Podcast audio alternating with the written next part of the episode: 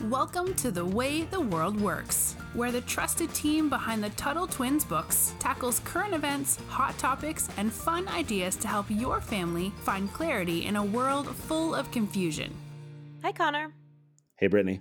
So, I want to talk about something a little unpleasant today, and that is crime and why crime has gotten so much worse over the last several years, uh, which is something that I see a lot in DC DC's always been it's not big as in like geography, like it's not a big city, but it's kind of a it's it's a big city as far as it's like we have a lot of people and it's got the same kind of vibe, but it's always been like a smaller big city. That made no sense. I realize if you don't know what DC is like, but it made sense to me. But I used to be able to DC used to be really dangerous. And then in like 2008, you know, 2000 to like 2020, really, it was actually not too bad for a bigger city.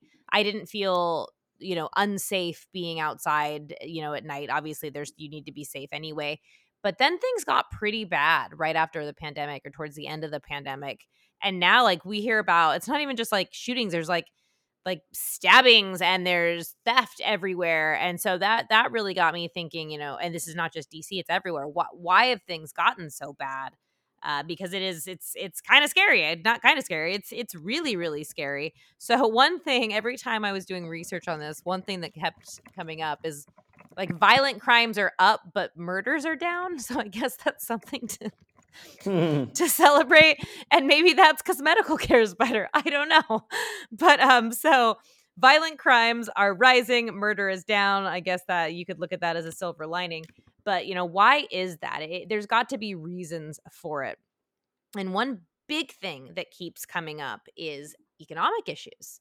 And that might yeah. seem weird to you. Like, what does that have to do with someone being violent? What does that have to do with stores being broken into? And as it turns out, a lot. It has a lot to do with that.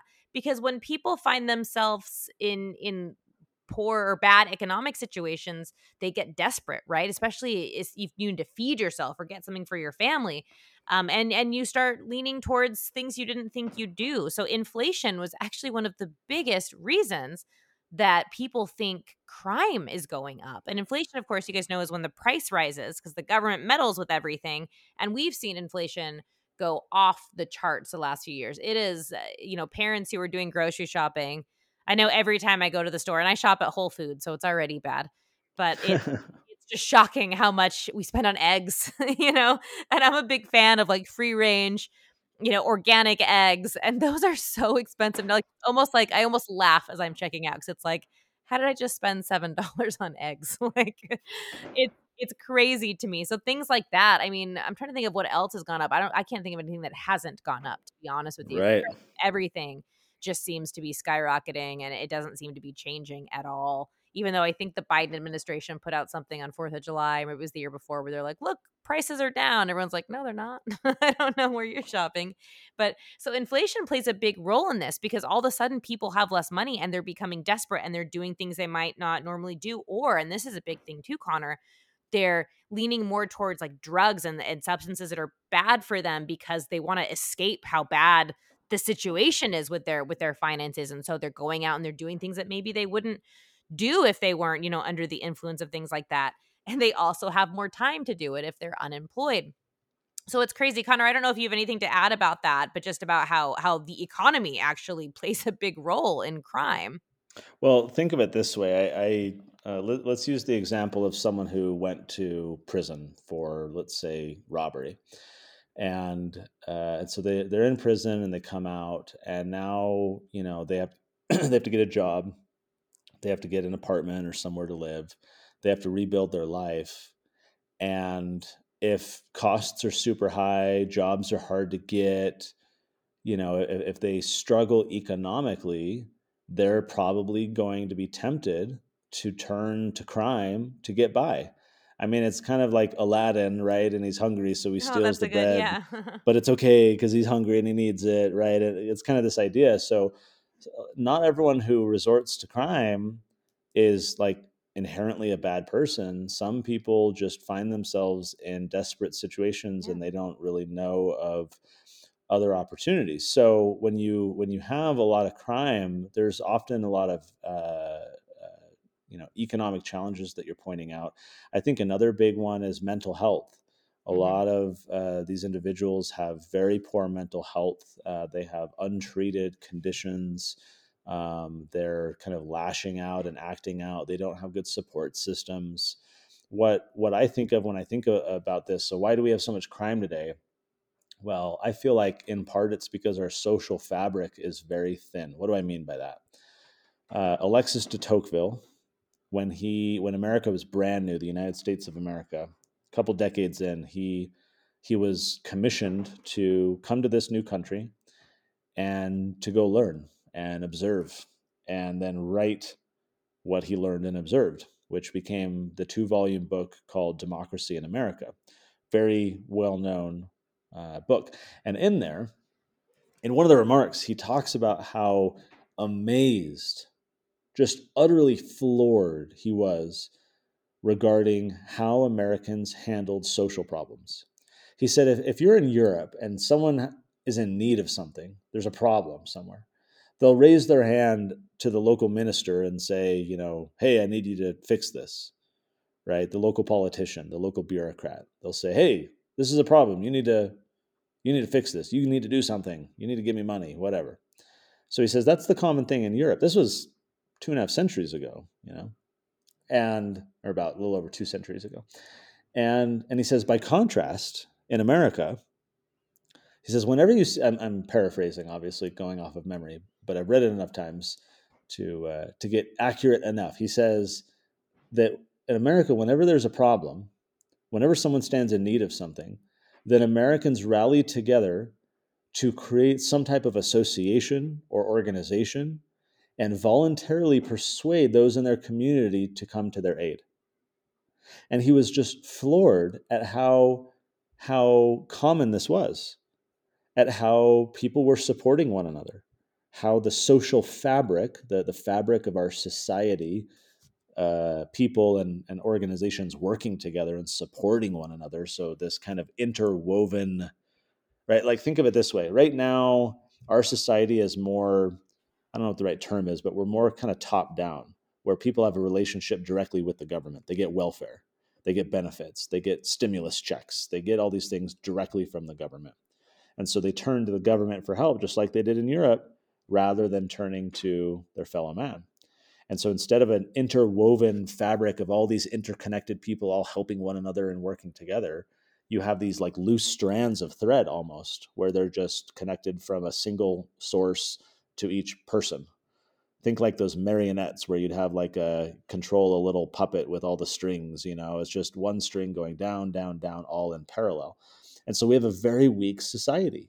And in a weak society where people don't have the need don't don't have don't have uh, you know a, enough for what they need, then they're going to increasingly turn to crime, especially if if the social fabric is weak, if our society is weak, and these people have not been raised with good morals or they don't have respect for other people and their property if they don't understand the non-aggression principle and the golden rule and right their parents didn't teach them this they grew up in, a, in an abusive household or whatever so this is a really big problem. It's not enough to say we should hire more police officers, right, to fight crime, or or some of these reforms that don't ultimately change the problem. I believe that the true problems of of crime are you know eh, whether we're talking theft or we're talking drug crimes or you know whatever um, a lot of these people were raised in very broken homes with abusive parents and you know no fathers in the household the government for decades has basically incentivized women to be single moms mm-hmm. because they say oh we'll give you all this financial support if you're a single mom well a lot of women kick the men out because they see it as an easy way to just live off welfare and get free money but it means that they can't have the man in the household so they kick him to the curb and say i'm going to raise this baby alone get the money. So the government over the decades has incentivized this. They've they've had policies that have encouraged it. Now you have this generation or multiple generations of kids growing up without dads and not having, you know, two parent homes. You look at all the statistics and two parent households are off the charts compared to other family dynamics in raising children who are peaceful and prosperous and successful, right? And avoiding crime and drugs and depression and everything else. So um, I, I I struggle to be like, oh, let's let's fix this or let's do that when when it feels like the true solution is so fundamental and it's it's you know fixing our families it's rebuilding our social fabric it's connecting one with another because if we really want less crime if we really want to solve the problem i think we need to i think we need to think of the henry david thoreau quote where he says for every thousand hacking at the branches of evil there's only one striking at the root we can hack at the branches of crime all we want right tweak this, reform that, hire more police officers here, build more jails, pass more laws, right? We can we can hack at the branches. I think we need to strike at the root. I think we need to find what are those root issues that if we can address those, they will have a domino effect and, and create a positive ripple effect that will lead to solving crime. Yeah, I think that's a good point. I, I hadn't even thought of. So thank you for bringing that up. I also want to mention something that made me think of this. You know, you said you can't solve this with uh you know more laws or more cops but there's also the the other extreme of that and i don't know if you've seen images of store shelves in um, places like san francisco right now oh they're and empty. not they're empty or everything is behind glass. So it's True. it's so funny to me. In fact as we speak right now there's actually a cvs in dc being completely ransacked and cvs is just like don't call the cops. We don't prosecute shoplifters and all this which you know obviously there's a happy medium somewhere in there. It's not it, it, there's got to be some some sort of accountability system but there's now become a thing where it's like a this social justice warrior thing where private companies are not supposed to even enforce theft or it's frowned upon and if they enforce theft like going after people who who steal then they're told that they're you know racist or this or that and so it's crazy to me but the other thing so it's gotten so bad in San Francisco and even some places here where like soap is locked up the things that are locked up would shock you. It's not like food. Crazy. It's it's bar soap, it's body soap. But every time I get Tide Pods, I have to go ask someone to unlock something for oh me. my gosh. Yeah, and it's just so crazy to me. So either store shelves are empty from theft or things are it's gotten so bad where things are locked up. So it's it's again crazy and a lot of that again has to do with economic issues. A lot of it has to do with um COVID. And I know this might seem like a stretch, but it is because COVID, you talked about mental health. COVID, I think, was one of the biggest times in human history where everybody's mental health was collectively bad at the same time. And how could it not be? We were all stuck inside. We were being told all these terrible things were going to happen. For a while, murder hornets were supposed to come get us. I that never happened. I'm still waiting on that one.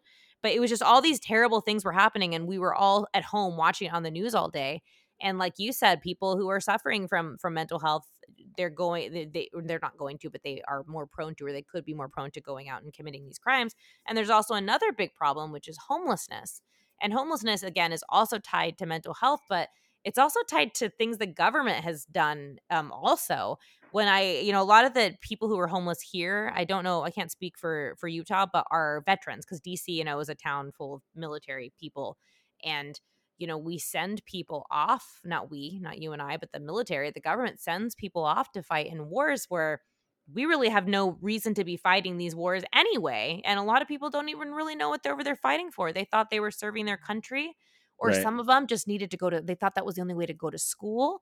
And then they come home and they're so damaged from all the things they saw and the things that they had to do. Cause I mean, I can't imagine having to take a life even in war but when you are in the military you you that's what you have to do and so then you have a big part of the the veteran population that is now suffering from mental health and is is sleeping on the streets but you also get people who were forced to live on the streets because the government has put in so many regulations and like zoning laws where housing is so unaffordable that more people end up on the streets and more people become desperate enough to commit crimes.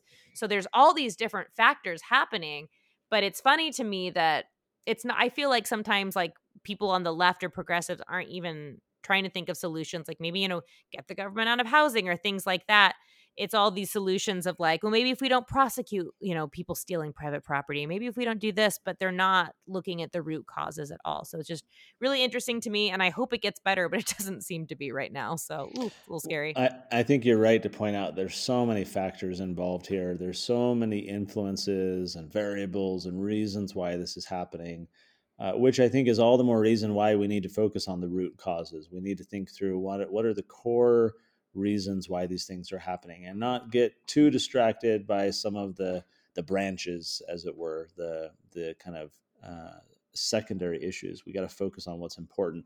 Obviously the kids listening right different matter you know but but we got to think through this is the world that we're inheriting and if we don't want our society our, our cities excuse me uh, to continue to degrade uh, and be like San Francisco and others, we we really need to think through how can we create better community? How can we make sure neighbors know one another and that we have a good culture of people who care for one another and don't tolerate nonsense. It's important to think about it, even in, within our own sphere of influence of our family, of just making sure that we're doing our part to connect with others, you know, neighbors, friends, people at your uh, school, your your homeschool group, your church, whatever, and just connecting with people. Hey, how can I help you? Hey, do you know someone in need? Hey, can we, you know, help you with something or whatever? And find ways to rebuild that social fabric that I think is going to have a lot of benefit down the line if we each do our part.